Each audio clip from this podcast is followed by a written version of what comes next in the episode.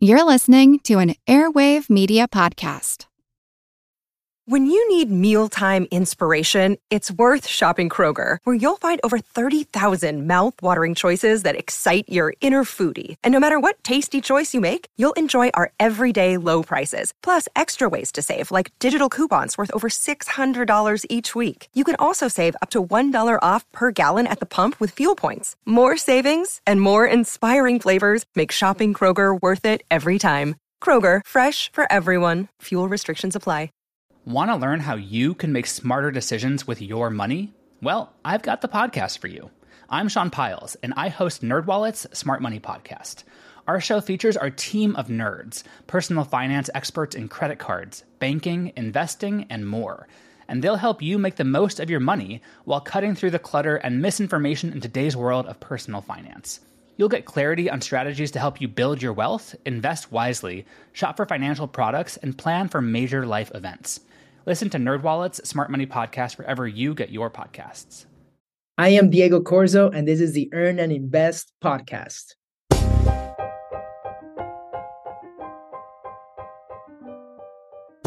I recently got back from a trip to Maui. I went there specifically to be a guest on the A Better Life podcast with Brandon Turner. Maui is incredible. The pristine beaches, the gorgeous weather, the relaxed pace and atmosphere, all of which left a huge impression on me, but it turns out not the most memorable part of my trip. What sticks with me is sitting across the table recording the podcast when Brandon hit me with a whopper. He asked, If you had to start at zero today and couldn't be a doctor, what would be the best way to rebuild to financial independence? My answer was quick and certain real estate. This from the guy who, after five doors, called it quits in the middle of the pandemic, the guy who abandoned landlording because it was no longer serving me. I might not like it, but real estate is probably the most powerful and accessible means to building wealth, which is exactly what I'm going to talk about with my guest on today's episode. One, is real estate the best path to financial independence? And two, should real estate be a life passion or just a common tool?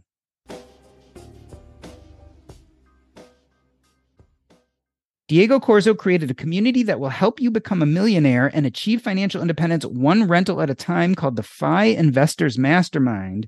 He is also the creator and host of the FI Investors podcast. Diego Corzo, welcome to Earn and Invest. Jordan, it is a pleasure to be here, and I'm excited for all the great conversations we're going to be having. Diego, I'm really excited to have this conversation with you. And one thing that really hits me is I kind of know you both in the financial independence world itself as well as in the real estate world. So what came first for you? Was this this idea that I need to become financially independent or was it just a love or passion for real estate? Yeah, for me it was personal finance, personal development. That's what was first because I read Rich Dad Poor Dad not knowing that I was going to go into real estate and uh, but one thing that I have to say, because when you mentioned in the intro that that question from Brandon Turner, uh, man, later I can give you my answer too. Uh, but I'm really excited about that. But what what first got me was personal finance and understanding that there are two ways for people to make money. Like that's what I learned. And it was you can either trade your time for money or make your money work for you. So then that's how I got into real estate because I wanted to buy assets that would give me money. And it just happened that in me studying various things to go into, uh, real estate was one that gave me tax advantages, gave me income, allowed me to leverage my money, right? Because I I can't just go to a bank and be like, hey, I'm gonna put a hundred thousand into Apple stock. Can you lend me four hundred thousand? Right? You can't do that. But with real estate, you can. You can tell the bank, hey, I'm going to buy this asset, this property for 500,000. Uh, I'm going to put a hundred thousand out of my pocket. They're like, cool, we'll give you 400,000. So that is one of the reasons why I chose real estate. And it just happened to be something that I could touch. And Rich Dad Poor Dad in his book also gave a lot of examples about real estate. Uh, and it made it more it made it more accessible for me in my mindset of what I could do. Now, if I recall, Rich Dad Poor Dad, they don't really talk about this concept that we know of as financial independence that we talk a lot about today. Do you remember how you first heard that term? about financial independence, it came from an event that I went to with uh, the event was called Succeed Faster. And uh, you may know the person, uh, Adam Carroll. He's Yes. been to FinCon a few times. So he had an event where uh, it was for college students. And I managed to go to that event in 2010 or 2011. And uh, that was my first glimpse of personal development. But in it, he talked about personal independence and what happens when you live your life with the motto building a bigger life, not a bigger lifestyle. And that's where I put all my emphasis to into building what I define in my own terms a bigger life than just the lifestyle. Adam Carroll is a documentary filmmaker, public speaker in the personal finance world. I believe, if I remember correctly, his documentary about college debt was called Broke, Busted, and Disgusted, if I remember correctly. Yes, and he Uh, was my first mentor ever, and uh, I give a lot of uh, a lot of props to him uh, because imagine I read Rich Dad Poor Dad, and two months later I meet him, and he just like made my brain blow. It was awesome. Another mentor, I'm sure, of course, is Brandon Turner. So tell me if you got hit with that same whopper that I did, if you had to start all over again, would it be real estate? So there's two things. I would use real estate to build wealth or to build like if you were to start all over again, right? You need to build a money machine. So it would be it can be real estate, but no matter what, I would go into something that I can sell. So if I were to start over again, it will either me being a realtor again, like learning how to sell, uh, or being a wholesaler. But if I wanted to take advantage of everything, I would and and try to be location independent. I will do Facebook ads for people. I will do Instagram for people, and uh, and do it in a way that I can get paid by the marketing that I'm doing because that is a skill that like no matter what, people are always willing to pay. Right? You can tell somebody, "Hey, pay me X much." And for every $1,000 that we do in ads, I can convert and give you five. I'd be like, okay, let's do it. Right. So I would create a money machine first through my active income, live below my means, and still invest in real estate. That's what I would do again. Interesting, because in a sense, your answer says that while real estate's important, there are definitely some other avenues, and this ability to sell, whether it be Mhm. real estate or other things, is actually a huge key to success. Exactly. Being able to sell yourself, right, in a super with integrity, in a servant leader kind of way, so that you can create a win-win.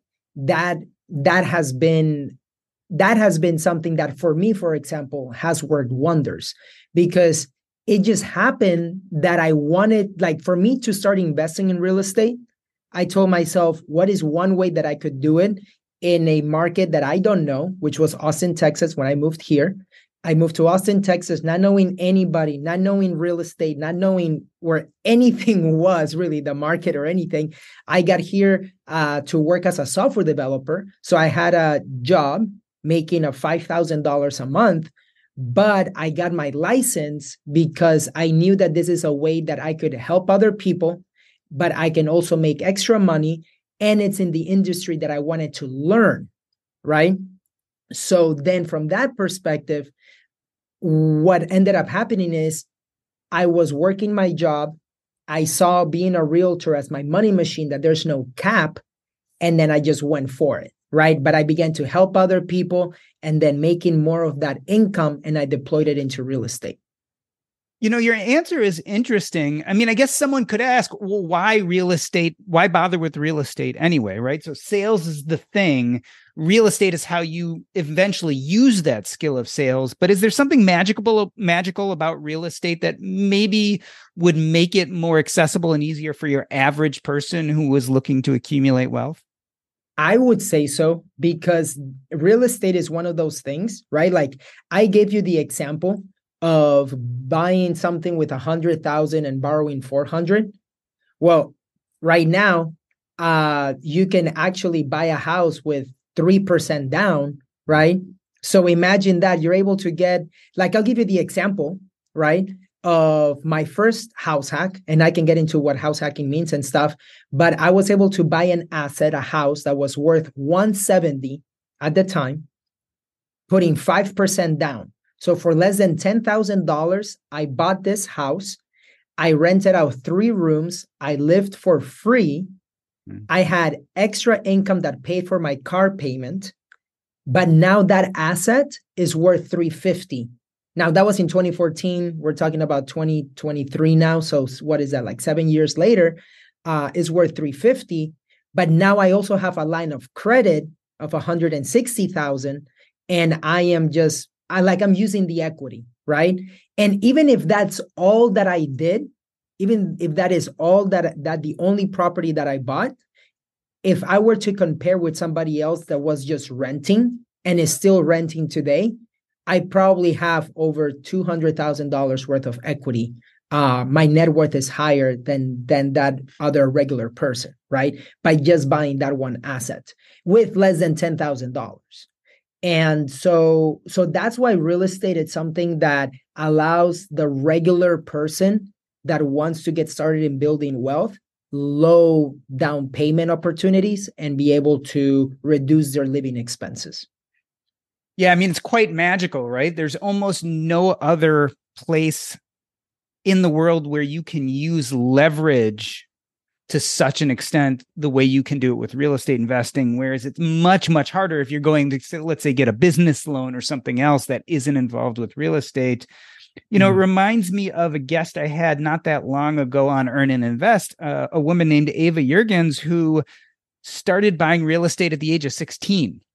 Wow. Right. So as a 16 year old, she did what's called couch surfing, right? She'd buy a couch, clean it, sell it the same day for a few hundred dollars more, quickly accumulated like ten to fifteen thousand dollars, and then used leverage and created a deal with her parents to buy her first rental real estate the thing about Ava, she's 18 now, she was 16. There was a deep and abiding passion for doing this kind of thing. Like, I think she would probably do it even if she wasn't getting paid because it was the art of the deal. So mm-hmm. let's talk about real estate in general. Do you have to be passionate about it to use it as a tool to make money? Because I see I see the whole spectrum, right? I know people who, even if they weren't making money, would be doing real estate deals because they just love the thrill of it. But is it necessary? So I don't think that you have to be passionate. You just have to make sure that you understand it.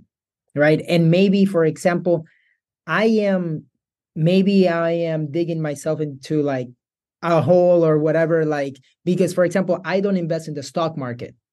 But if you were to tell me, Diego, if you give me X amount of money, I can get you 6% in the stock market, and I trust you, maybe I would give you money. Uh, but because I don't enjoy it, I don't take the time to learn about it because I have other avenues which I chose for me. Like I'm all in, I'm like my 401k is like nine thousand dollars, but my real estate net worth is like three million, right? Mm-hmm. So it's a complete different spectrum.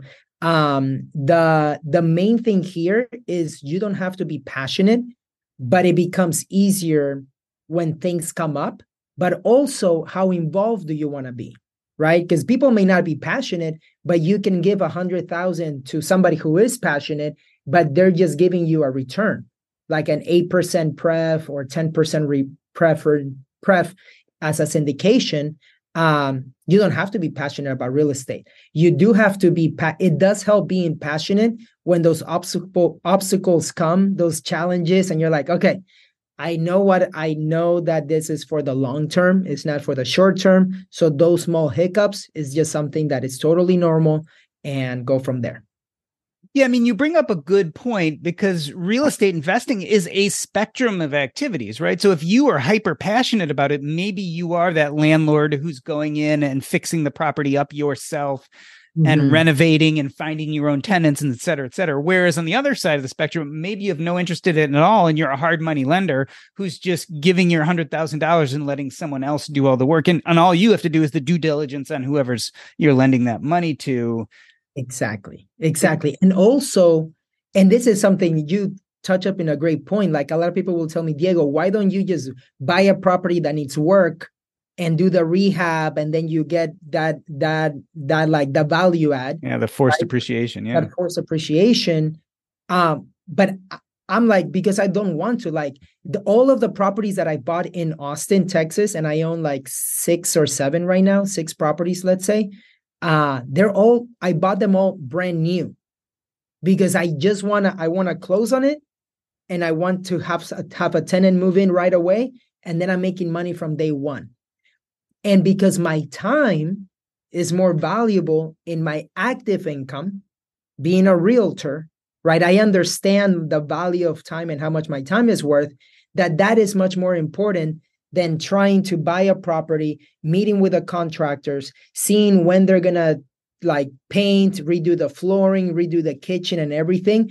Maybe that takes 2 months, right? I don't care about that. I care about, hey, I'm buying it, putting a tenant that next week. I'm good to go. And I continue making my money as a realtor.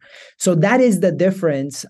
And I will tell you, are you passionate? Am, am I passionate about doing renovations? I'll be like, heck no, that's not against my passion. But what I'm passionate about is like being able to buy the property and collecting the cash flow. that is something that I'm passionate about. Diego, you mentioned this idea that look, you know, in my 401k, there's like $9,000, very little. On the other hand, in real estate investing, I have something like 3 million. Yeah. It really brings about that question like, how does a real estate investor define financial independence? And is that different than someone like me who just says, I'm going to put all my money in the stock market?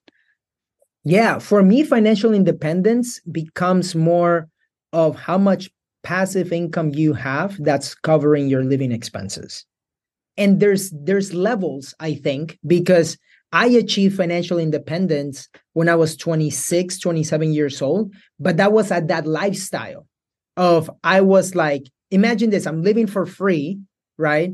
And I'm getting and I'm making like $4,000 a month or $3,000 a month in passive income. I have zero student debt, no credit card debt, right? Like if I'm living for free and I have no debt, 26 years old with three or four thousand dollars a month, you're good so that's what for me uh now that has changed as i got older. I'm 33 right? But i bought my first property at 23 that has changed where now for example my level of financial independence for sure is like i need a minimum of $10,000 a month but my goal is to get to 20 and i even did the math the other day as i was like when would enough be enough right of passive income? And i was like okay $40,000 a month. What does that mean? If I had $40,000 a month, okay, I did the math. And uh and it's like okay, you have $8,000 in your mortgage. And that's million dollar penthouse downtown or or a, or like a mil, million dollar home. Million dollar home 8,000. You have two cars, each each that you're paying a thousand bucks to buy it, right? Like your your your car payment. Then you're putting that's 10,000. Then you spend a thousand bucks a month on food, let's say. I'm sorry, a thousand bucks a week. Thousand bucks a week on food because you wanna like you do this, you do that, whatever, right? So now you're at fourteen thousand, and then then you spend another thousand bucks for your maybe one or two thousand bucks for your car insurance, for your cell phone bills, utilities, whatever, right? You're at 16,000. Then another $1,000 for your gym membership. You're at 17. And then 5,000 a month just to travel regular. Now you're at 23, 25. You have another 15,000. I put that as a way like you have another 15,000 money that you can give to charity, whatever. And you can take one private plane trip that's 8,000 a month and you one a month, 8,000 and you'd still be fine. Right? That's 40,000 living a super crazy lifestyle. Uh is that necessary? No, but between 30 and 40, that is like the max that I would need is like 30 or 40 and I would even when I did my expenses, I would probably just spend 20 realistically. I mean, two thoughts come from that as as you're mentioning this. One is which is totally true. If you are your traditional investor trying to get to financial independence, which most people define as like 25 times your yearly spending, if you're doing it kind of the traditional way, mm-hmm. it's going to take you years and years and years to get there. On the other hand, if you define it the way you're talking about it, which is passive income meeting monthly needs, you could very well become financially independent within a few years of starting to be a real estate investor. So you're talking about in your 20s. So that's one thing which I think is very cool about real estate. But I want to push a little more on that question that you brought up. You were talking about what you define as enough, but I found that a lot of people who invest in real estate once they get successful have a lot of trouble figuring out what enough really means like. And I'll ask them, I'm like, okay, you have enough to cover your monthly needs, but you're buying more and more and more real estate is that mm-hmm. a catching point for people with real estate? Do they have trouble figuring out what enough really means? I think so. And it becomes to the point of, okay, you've reached enough. But if they're passionate about it, if they like like the art of the deal, if that's where they feel that like like dude i was able to get this house and uh, i was able to negotiate this or i put 20000 and if i get to the point of let's say my $20,000 a month, any other investment that I do in the future is going to be more of okay, how much is it going to cost me mentally of stuff that I don't want to deal with? Right? Because and this is something that Brandon Turner talks about. It's like if you have a problem, if you throw money at it, do you really have a problem? And you have the money. I've used that example where it's like, okay, is it is it five hundred dollars to fix? Yes. Okay, here's five hundred dollars. Is not a problem anymore, right? Now we're talking about monetary problems. You cannot fix relationship problems with money. Uh, it doesn't work that way. Don't try to do that. Don't be like, "Hey, I'm mad at you. Here, take 500, go shopping." No, that is the worst thing you can do. Um, but the main thing is understanding that in the future, once I hit that cash flow goal, anything else is gonna be like, is am I gonna be able to sleep at night? Am I gonna get am I gonna be able to sleep well at night without being worried? Uh how much mental capacity of worry is it gonna bring me? Because at that point, I just want to enjoy life. And what something that I have found is that I enjoy doing partnerships or investing with my friends. Like if your friends are building wealth too and there's opportunity, doing it together and a win-win, it's freaking amazing. But also what's what's important is that I don't want to worry about much, right? Um so that's where I am. I don't know if I if, if that answered your your question per se, but it's really important to understand that people sometimes they like if you're moving the goal going from one end, okay, I'm gonna get to 20. And then maybe when I get to 20, I'm like, actually, never mind, I'm gonna get to 25,000. And then when I get to 25, I'm gonna get to 30. Then at that point, you have to ask yourself why. And that's one of the reasons why I called the mastermind that I have, the financial independent investors, is because I want to help them achieve financial independence. But then what happens after like that is the question. Like Diego, I retired my parents, I retired my spouse, we're all retired. Now what the heck do I do with my time, right? And I'm like, this is the best place to be in. You get to do anything that you want with your loved ones, but you have to make sure that you're also feeling fulfilled and growing, right? If you stop growing, like you can only live, like you can only spend so many days at the beach drinking Mai Tais until it becomes more, okay, I've done it. Now what's next? Right? And comes from a guy that just bought like i just bought my condo in puerto rico and that's all i want to do right now is go to the beach. But uh but from that perspective i feel like it's important to know when enough is enough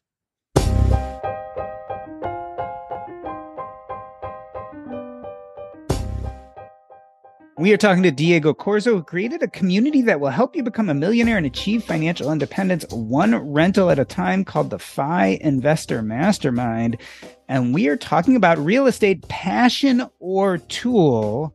We're going to take a short break. I'm Doc G, and this is the Earn and Invest podcast.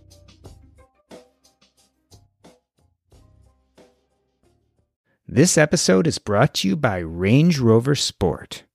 Range Rover Sport leads by example. With a visceral, uncompromising, and dramatic feel, this car helps you rise to the occasion. How does it do that? Range Rover Sport has powerful on road performance and commanding all terrain capability by combining assertiveness with signature Range Rover refinement. This is the car that redefines sporting luxury. The new Range Rover Sport features advanced cabin technologies such as active noise cancellation and cabin air purification, purposeful cockpit like driving position, and award winning Pivi Pro infotainment is at the heart of the experience and provides intuitive control of the vehicle systems. Design your Range Rover Sport at LandRoverUSA.com. Once again, explore and build your Range Rover Sport at L A N D R O V E R USA.com. That's LandRoverUSA.com. You know what? I love our meals from Factor. My son started getting them about a year ago when he needed a quick alternative to meals on the go. But where we've really enjoyed them is we've been remodeling our kitchen. That's right, we've had no access to our kitchen for the last few weeks.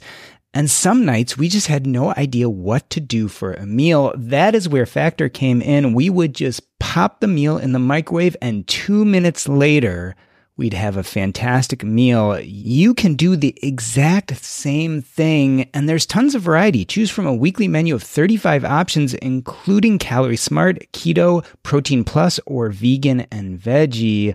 Also, discover more than 60 add ons every week. These are chef prepared meals, and let me tell you, they are delicious. No fuss, no mess. You just put it in the microwave, and two minutes later, you have a meal. This is tailored to your schedule. You can customize your weekly meals with the flexibility to get as much or as little as you need. Head to factormeals.com slash earn50 and use your code earn50 to get 50% off your first box plus 20% off your next box. That's code earn50 at factormeals.com slash earn50 to get 50% off your first box plus 20% off your next box while your subscription is active. We are back with Diego Corzo. He is the creator and host of the FI Investors podcast, and we are talking about all things real estate today.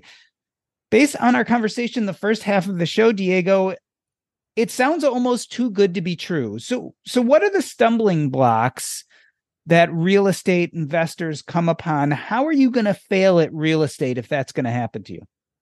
Yeah, the the main thing, one of the main stumbling blocks it's something that it's it's interesting, but something that you cannot touch. It's more a mental game where a lot of people get stuck in analysis paralysis.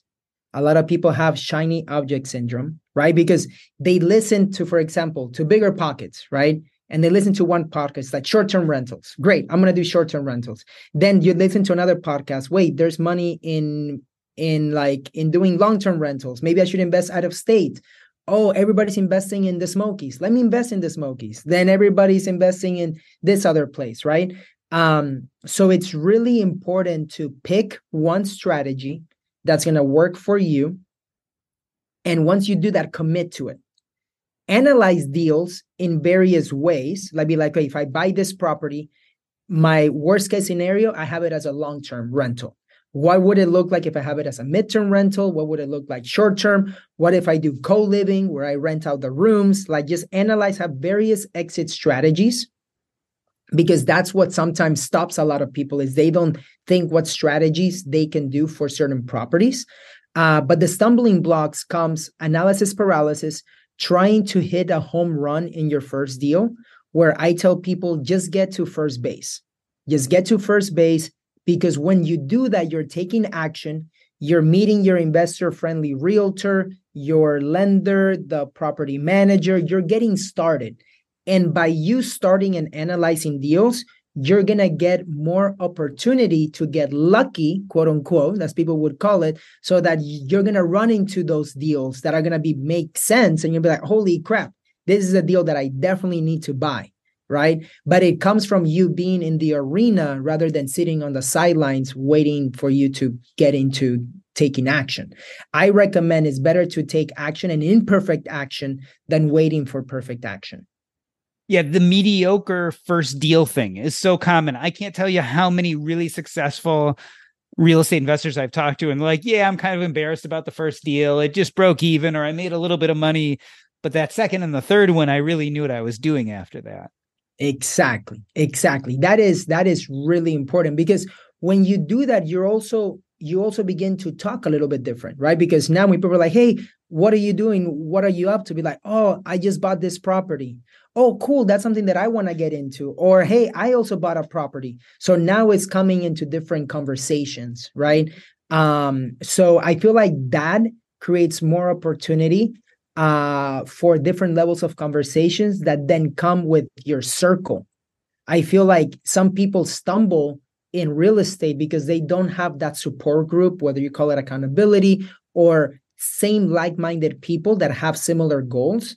I highly recommend that you do get into the right groups of people where the standard is buying real estate, right? I know that if I was the kind of person that was investing in the stock market or in crypto, for example, a lot of my friends would be crypto people or stock people. But right now, all my friends are in real estate so i talk all i talk real estate 24 7 so it's important to know that there's various avenues uh, but you do have to choose one I was going to jump to this later in the conversation, but it seems particularly apt right now. Talk about the FI Investors Mastermind.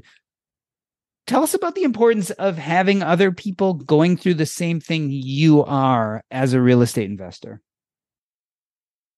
Tony Robbins has a quote he says that the quality of your life is in direct proportion with the quality of the people in your peer group right and we've all heard jim rohn you're the average of the five people you surround yourself with so if you want to be that person that achieves financial independence surround yourself with people that are in that path of financial independence because if not you're going to have that uncle that cousin that are going to tell you hey don't do that right? And those naysayers stop you. They might be doing it because they love you and they don't want you to lose money or have that fear. Or other times is they tell you no because they don't uh because they also never took a chance and they prefer that you don't take a chance either right out of love or something uh, so it's super important to make sure that you're connecting with people that are having the same conversations as you, and that is one of the things that we um, that we that we do at FI Investors. Is we are a group of real estate investors looking to achieve financial independence with the right strategies, but most importantly, is accountability, celebrating the wins, even if it's taking action. Like I tell people, hey, what are the wins that you have for your week? right? And it's even submitting an offer. People think that you have to close to be a win, but no, submitting an offer is one step closer. And then the lessons learned. It's much better to have a group of people or a coach, let's say, a mentor that shrinks that the amount of time that will take you to get to success right? Because you're learning from other people's mistakes. That's what the FI investor does. It shrinks the opportunity uh, for you to take action um, so that you can see results faster rather than pulling the trigger later or hey i'll invest whenever i do that. But if you're constantly every week coming to calls and we call you and be like hey what did you accomplish this last week? You can give an excuse on week one. But if we're week seven and you're giving the same excuse be like, hey, you're either to leave or how can we help you and support you to take action? There are almost no negatives to masterminds and accountability groups. If I really push myself, I guess I could say the one negative is is the creation of bubbles, right? You get a lot of like-minded people who tend to build on each other's beliefs from the beginning. Mm-hmm. There are a lot of people who look to 2008 and say there's a big real estate bubble you know real estate is unquote quote unquote dangerous or mm-hmm. certainly it's prone to recession. Tell me about how you look at real estate in general as you compare it to other investments. Is it recession proof is it recession protected what mm-hmm. do you mm-hmm. say to people who are like i'm really scared that another 2008 is going to come along here's one thing. If you're investing for cash flow and this is something that I've learned as I've been investing in short-term rentals, in in um, like long-term uh, co-living like i've invested in many different ways right? I own apartment building like a 16 unit stuff like that. Um, i have found in all of that that if i analyze a property and know the various exit strategies and you know the downside you're good. Now here's one thing that's important. The cash flow is more important than the potential appreciation. Because if i had a tenant that was paying me 1500 a month and I bought that property in 2006 and the property went from 200 that it was worth to 300 to 400 then it came down to 200 again. But that tenant is still there and he's still paying and I'm still making my let's say in this example $400 a month in passive income then you're good in reality. Sure your net worth has gone up has come down um, but if you're investing for cash flow, that that's what I tell a lot of people. Hey, that appreciation is a cherry on the top. Now, is there going to be appreciation? Yes. But if you're negative 200 bucks and investing for appreciation, you better have another strategy to go for that, which I've been investing like that recently. And my that the reason why I'm doing that is for uh, tax purposes so that I can depreciate the property even faster, right? But that's more advanced. But the idea here is that yes, the rents are more recession proof than the ups and downs of the market. I'll give you an example really quick too.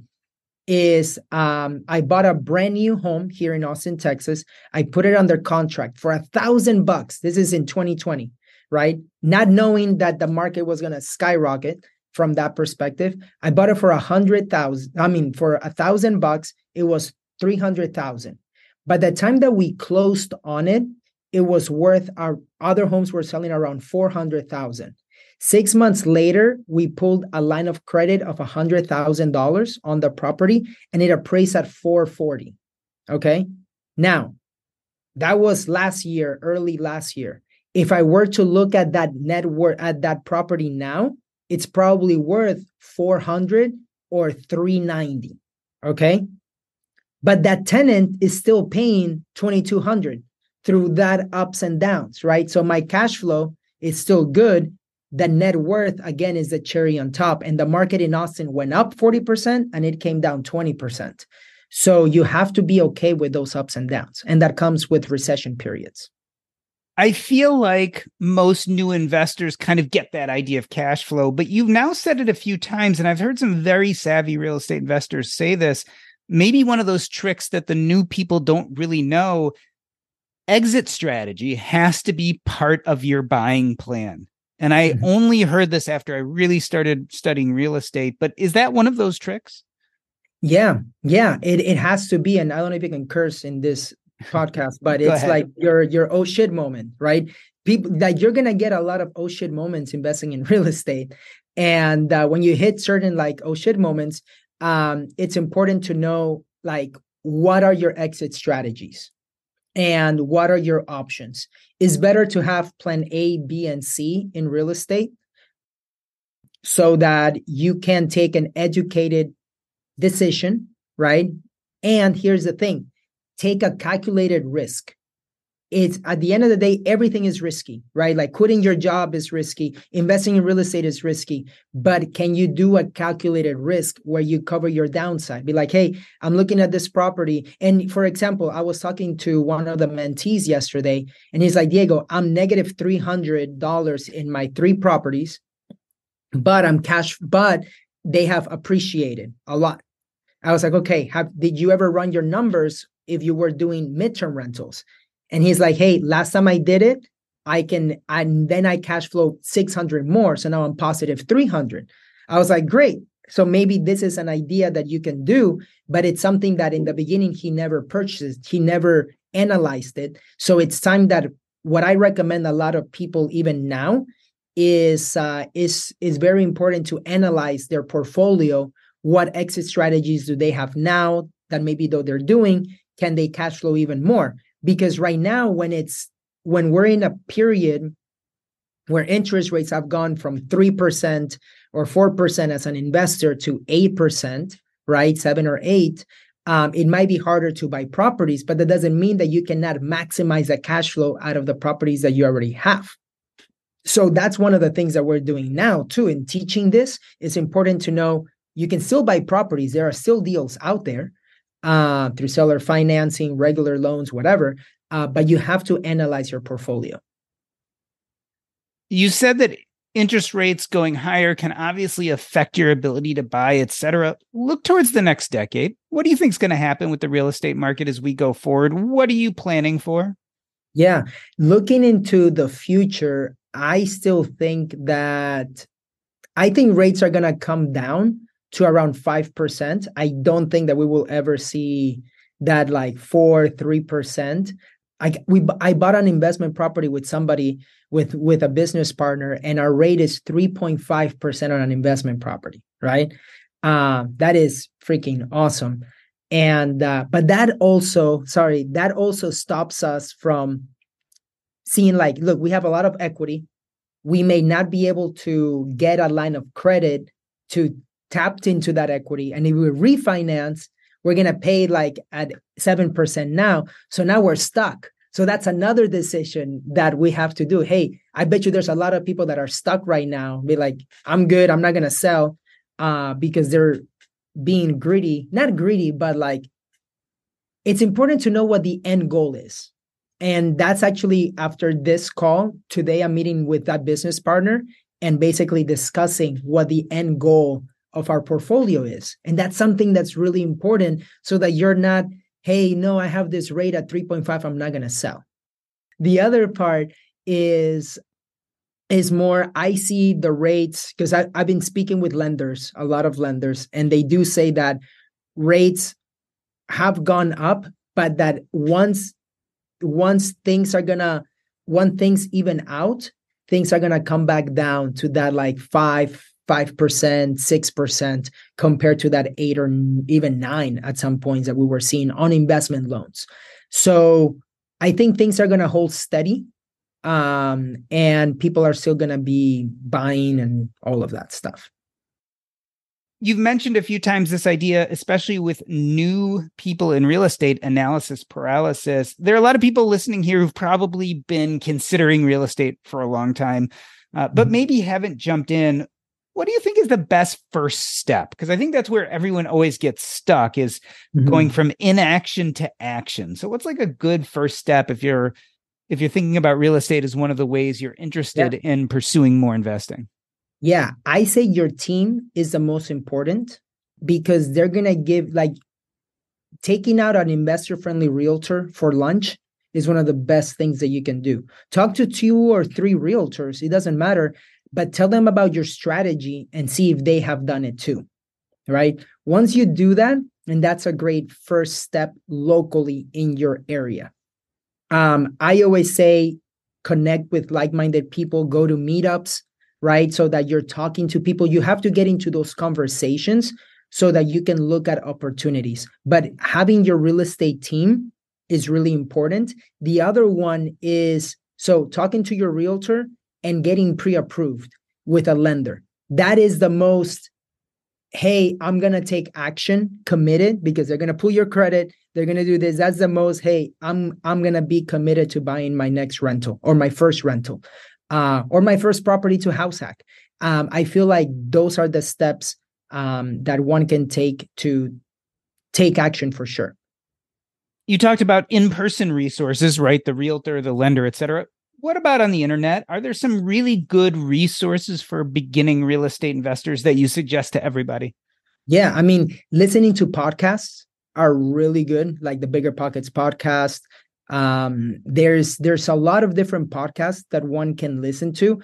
YouTube videos, there's a lot of education. But here's one thing I would say make sure that you listen to all these to to all the podcasts and stuff like that but pick one strategy and go all into it. Because if not you're gonna be you're gonna be bombarded with so many different ideas that you're not gonna take action. So there's a lot of free content free 99 on youtube right? But the idea here is that you want to make sure that you choose the one strategy and stick to it. Any hints on content producers to avoid? Like, you ever listen to a podcast or read a blog or even read a book and know immediately that this person is probably not good for other people to follow?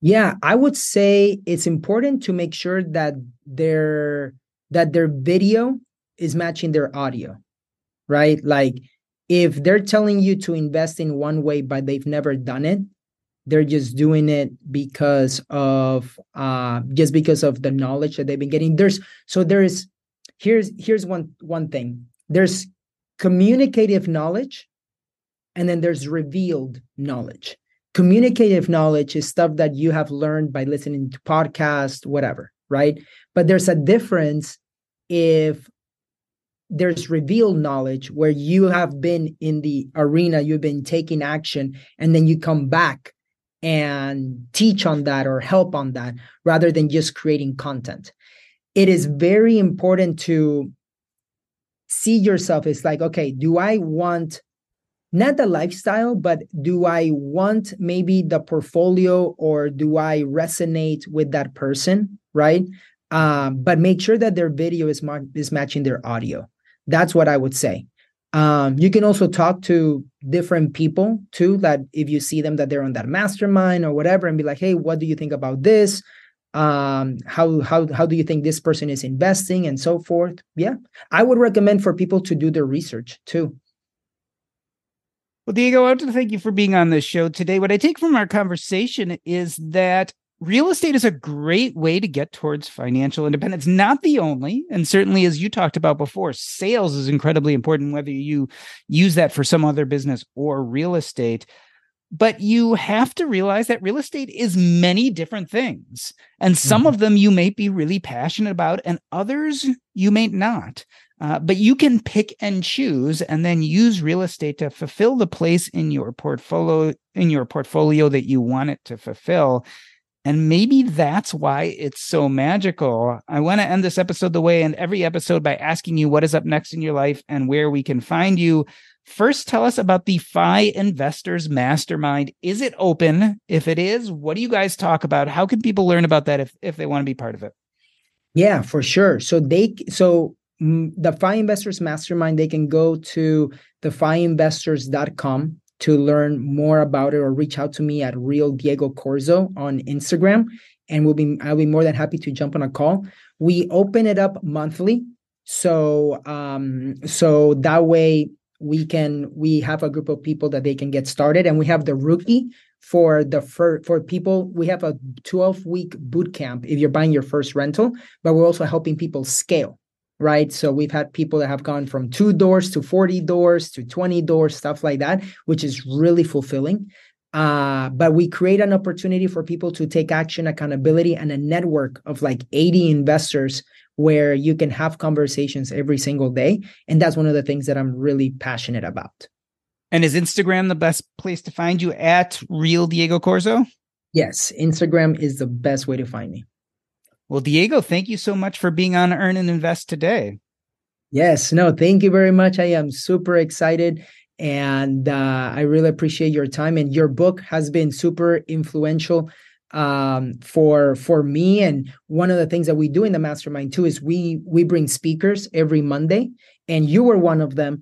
And we got everybody to read your book. It was amazing. We had really deep conversations, which those are the conversations that need to happen not later in life, but when you're on the path to achieving financial independence, right? That's why Taking Stock was such a great book. And thank you for for coming to to the mastermind too, and to always being able to re- you respond super quick. And I know because it's because you care and I'm old. No, because I'm old because you're old. Yes, sure. Because I'm but old and we don't understand how social media works. yes. So thank you very much for that and for and for having me share again here on the podcast. You are very welcome. And one of the reasons I wanted to have you actually on this show was by going and being part of your mastermind and being interviewed and talking there. I realized that for your group, it's not just about real estate. It's not just about money or buying properties. It's about mm-hmm. living the life you want to live. And I knew when we started our talk there that that it included very much real estate, but not only real estate. And that was what was appealing to me. Yes. And one thing that you mentioned about living the life that you want to live, it's important to know that for the audience and for anybody, it's like no matter what background you have, what obstacles, what challenges uh, you maybe have had as a child or as an adult, you achieving your life, your goals in life, and financial freedom and everything, everything is possible, especially here in America. Because like I'm, I'm doing it as a DACA recipient, as a dreamer. So I'm not American. I don't have papers or anything, but I've been able to achieve my version of the American dream, uh, regardless of of that. So it's something that investing in passive income is achievable for anybody. I couldn't have said it better myself. That's a wrap.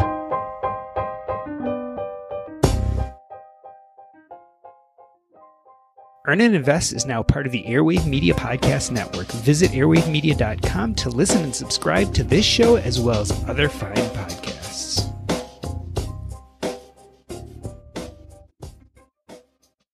Okay, was I the only one who was surprised that when Diego was asked what he would do if all of his money was gone and he had to start at zero today, his answer was not real estate, but sales. And it's funny because I've heard a number of people say this before that the ability to sell, to make sales, is maybe singly the most important thing you can learn as an entrepreneur, but maybe as anyone. I mean, as I think back, I was constantly selling myself from high school to college when I wanted to get into the college I wanted to go to, from college to medical school, from medical school to residency. Every time I had to apply and sell the institution on who I was. And eventually, after residency, to get my first job. And then as an attending physician, I had to continuously sell myself to my patients, but also to the specialists who would refer me other patients. Sales is something we do our whole lives, and often we start by selling ourselves. I eventually moved a little bit in the business world and I started to sell other things. My first attempt was selling artwork online, and I did it for a few years and sold a few hundred thousand dollars worth of paintings. And I thought a lot about how we sell things. Because I knew nothing about art when I started, Originally, I was able to sell because I offered paintings cheaper than other people did. I found a way to get them at very low prices, and then I marked them down significantly and put them on eBay or sold them on a website. So it was my price point that helped in my ability to sell. But later on, I realized it wasn't just price point, but I could also rely on content. I found that people loved paintings with horses in them. So if I bought paintings with horses in them, I could sell them for full price instead of half price and still find people who were interested. After it was content, I realized scarcity played a role, right? If I could get my hands on something that was scarce, a painting that no one else could get, I could also charge full price or even more. And finally, I landed on value. If I was able to buy paintings that were thought to go up in value over time, I, you could usually sell them to people for more because people also saw that they had value and looked at those paintings as an investment. So they weren't so worried about what they were paying today. They were much more interested in what the painting would be worth tomorrow. Sales affects everything. And your ability to sell might be the one characteristic that will make you successful in almost anything you do. Again, whether it's selling yourself or selling a service or selling a product. The real question is who teaches you how to learn how to sell? I mean, yes, you can go to business school. Yes, you can get sales jobs. You can take online courses, etc. But I wonder if some of this is really based on who you are as a person. I actually do not feel I'm very good at sales, maybe external sales. I'm good at selling myself and my skills and those type of things. But selling paintings or selling other things always was a huge challenge to me. It doesn't feel innately like what I was meant to do. Now, is that a limiting belief? Maybe. And maybe if I got past that limiting belief, I would be much more successful, whether that be selling books or selling courses or selling my podcast.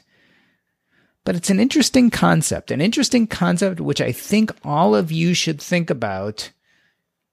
I think we should invest in the stock market. I think we should invest in real estate. but maybe we should also invest in our ability to master the art of making the sale. I think it'll serve you. It'll serve you if you have very little money, and it'll also serve you if you have a lot. It'll serve you whether you were working for someone else or whether you were working for yourself. It'll serve you when times are good and also when times are bad. Like I said, I didn't expect Diego to come up with this answer, and yet it is a topic that we have not talked about here a lot on Earn and Invest, and maybe that is a mistake. Maybe we should talk about it more. Maybe all of you should ask yourselves what are you good at selling? Not just yourself, but are there other things out there in the world that you know how to sell? And if so, why aren't you doing that right now?